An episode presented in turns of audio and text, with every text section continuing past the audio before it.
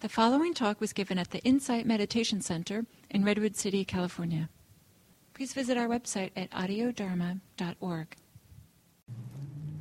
Um, and no requirement to follow this. Um, I, would just li- I would just like to offer um, encouragement to um, be aware of any feelings of softness, softness, receptivity.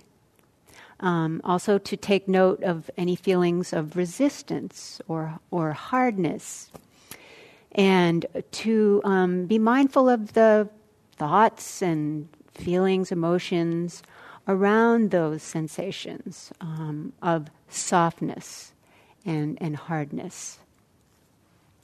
And to pay particular attention of, um, of how how that softness or that resistance um, is present in the body.